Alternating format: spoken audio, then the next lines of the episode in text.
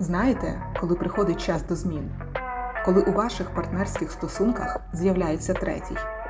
Цей третій зайвий, настирливо починає приймати участь у вашому житті, ставлячи під сумнів усе теперішнє і майбутнє. Цього третього звати і це все. Ти не в змозі його не помічати чи прогнати, наказати мовчати, щоб все було як раніше, стало і конформно, пасивно, але звично не в змозі. Бо і не счуєшся, як усвідомиш, що і це все вже давно лягає спати між вами і сидить між вами за обіднім столом. І це все не соромиться і не стукає в двері у самі інтимні моменти вашого життя, а заходить, ніби так і треба, впевнено і зверхньо. Спочатку ти лише сильніше стискаєш зуби і щільніше закриваєш очі і вуха, намагаючись уникати цього нового непроханого друга та довго так не протриматись. І це все настільки нахабніє, що вже неможливо не приймати його до уваги. І це все невже так буде завжди? Та хто ж ти трясця такий? Що ти хочеш? Я викрикую у безмежний всесвіт своєї підсвідомості. Настає тиша. Я чую, як монотонно цокає годинник. Я готова дізнатися правду. І це все це я. Та витіснена частина мене, що хоче бути щасливою і бути собою. І це все крик підсвідомості про те, що мені мало того, що є зараз, мало посередності, мало жити одні ховраха від понеділка до неділі і від неділі до понеділка. Мало жити ну якось, чи краще вже так, бо могло б бути і гірше, а можливо, могло б бути і краще. Мало мріяти і не втілювати мрії в життя, мало рухатись, але стояти на місці, мало бути звичайною і закомплексованою, залежною від думки оточуючих і не бути в змозі відстояти свої кордони. Мало просто терпіти, бо така твоя доля. Я хочу більше, я хочу набагато більше, і в першу чергу я хочу дозволяти собі це більше, чого б воно не стосувалось. Хочу по-справжньому, не боячись і не борючись собою, хочу дихати на повні груди, говорити вголос те, що хочу, а не те, що від мене хочуть почути. Хочу кохати, кохатися, вірити в себе і насолоджуватися своєю сексуальністю, плекати себе і жити це життя, саме жити, а не терпіти, бо комусь так треба, бо так зручно. І це все. Невже я хочу багато? Та у відповідь я подивилась на себе у дзеркало і сказала сама собі: Ти заслуговуєш на усе найкраще, що тільки захочеш. Лише почни дозволяти собі бути. Бо кожна з нас з народження вже має це невід'ємне право бути щасливою і жити це життя наповнено. Така от вийшла експромтна афірмація. Ніколи в них не вірила і не робила, та, сказавши ті слова вголос, я нарешті почула себе. З того моменту я стала собі другом, а не ворогом. Ця історія про те, як я вирішила подивитись на секс з іншої сторони, сторони насолоди, свободи, естетики і мистецтва, відкинувши все зайве, а його було ну дуже багато. Я спробувала ризикнути і просто відпустити себе на волю. І знаєте, у мене вийшло. А якщо я можу, то і ви теж. Ми зустрілись з Мироном саме в той період мого життя, коли все, чим я займалась, було збирання уламків розбитої себе через болючий розрив з попереднім партнером. Розрив, який стався тоді, коли я вперше за довгі роки стосунків обрала себе. І от я сама я є. І хоча мені було до біса складно і боляче відкрамсати від себе значущу частину того минулого життя, я знала, що я роблю правильно. Бо рано чи пізно у нашому житті настає час знайомства з собою. І чим довше ми нехтуємо цією зустріччю, тим сильніше потім прилетить нам по голові. Власне, потираючи свій шишак і роблячи висновки, що бляха життя одне і варто себе цінити, а не оте все треба і як люди роблять. Знайомство з собою я розпочала з усвідомлення своїх бажань, смаків і самоцінності. Звісно, я не збиралась пірнати у нові стосунки знов, бо хотілося мені часу з собою для себе і про себе. Утім, бажання спілкування ніхто не відміняв. А Мирон ну дуже красиво вмів говорити. А потім вжух, і якось воно ніби саме собою продовжується, відбувається. Ми, люди, досить швидко звикаємо до хорошого, так же? Звісно, воно стається не саме, бо все, що ми робимо, це ланцюжок наших прийнятих рішень і дій. А бездіяльність, до речі, теж дія. Ніколи не знаєш, де пригодяться знання з юрфаку. З Мироном нас поєднала схожість історій. Кожен був на роздоріжжі, кожен потребував того заїждженого, але такого терапевтичного. Я поруч, я тебе розумію і підтримую. З тобою все окей. Розмови лікують, ви ж у курсі.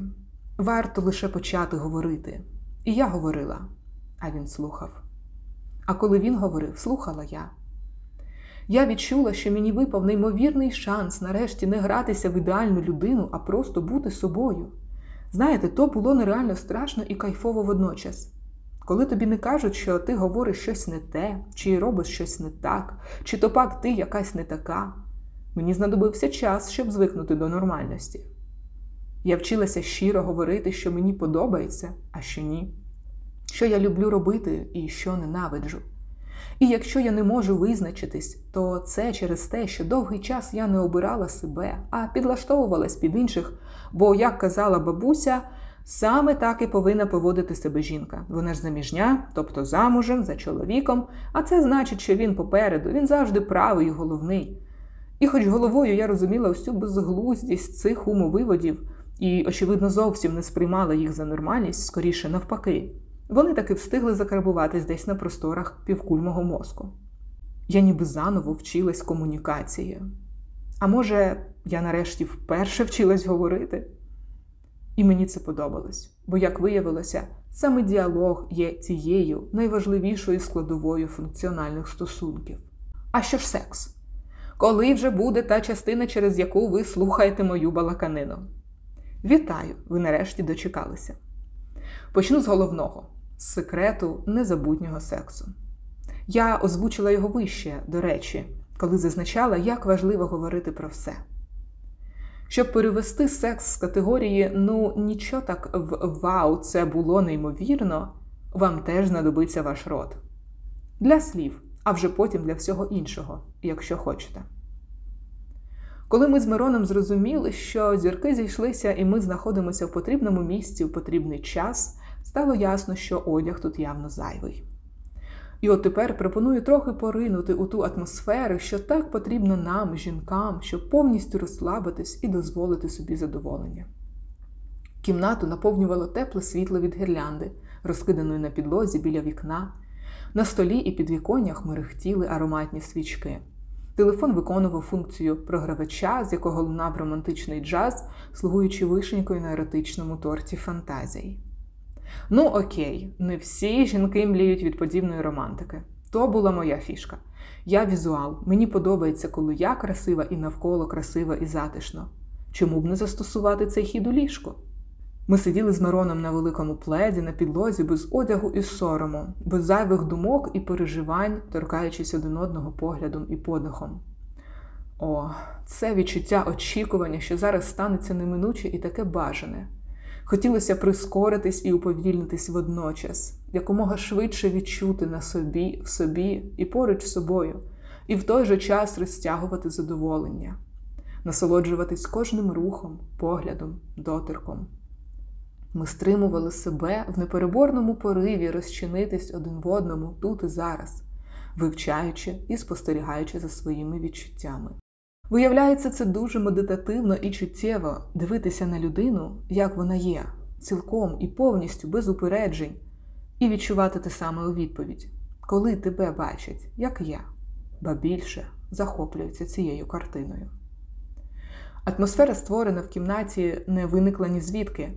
Я розповіла Мирону, що допомагає мені розслабитись і налаштуватись на інтим, а що заважає і відштовхує. А він мене слухав і чув. Власне, ще один секрет слухати і чути. Перед початком прелюдій ми знали, що кому подобається, бо вже говорили про це не за однією філіжанкою кави. А ще ми говорили під час самого сексу. Бо лише ми самі найліпше знаємо, як доставити собі задоволення.